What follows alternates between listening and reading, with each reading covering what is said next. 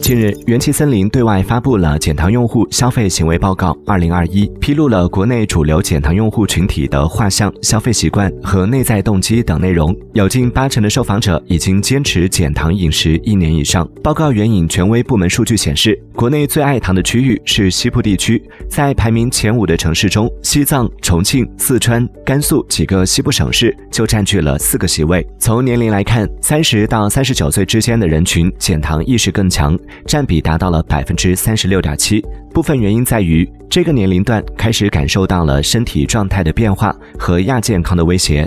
其次为十八到二十九岁的用户，占比为百分之三十一点三。从行业来看，减糖用户从事互联网行业的占比最高，其次是医疗、教育、金融、传媒行业。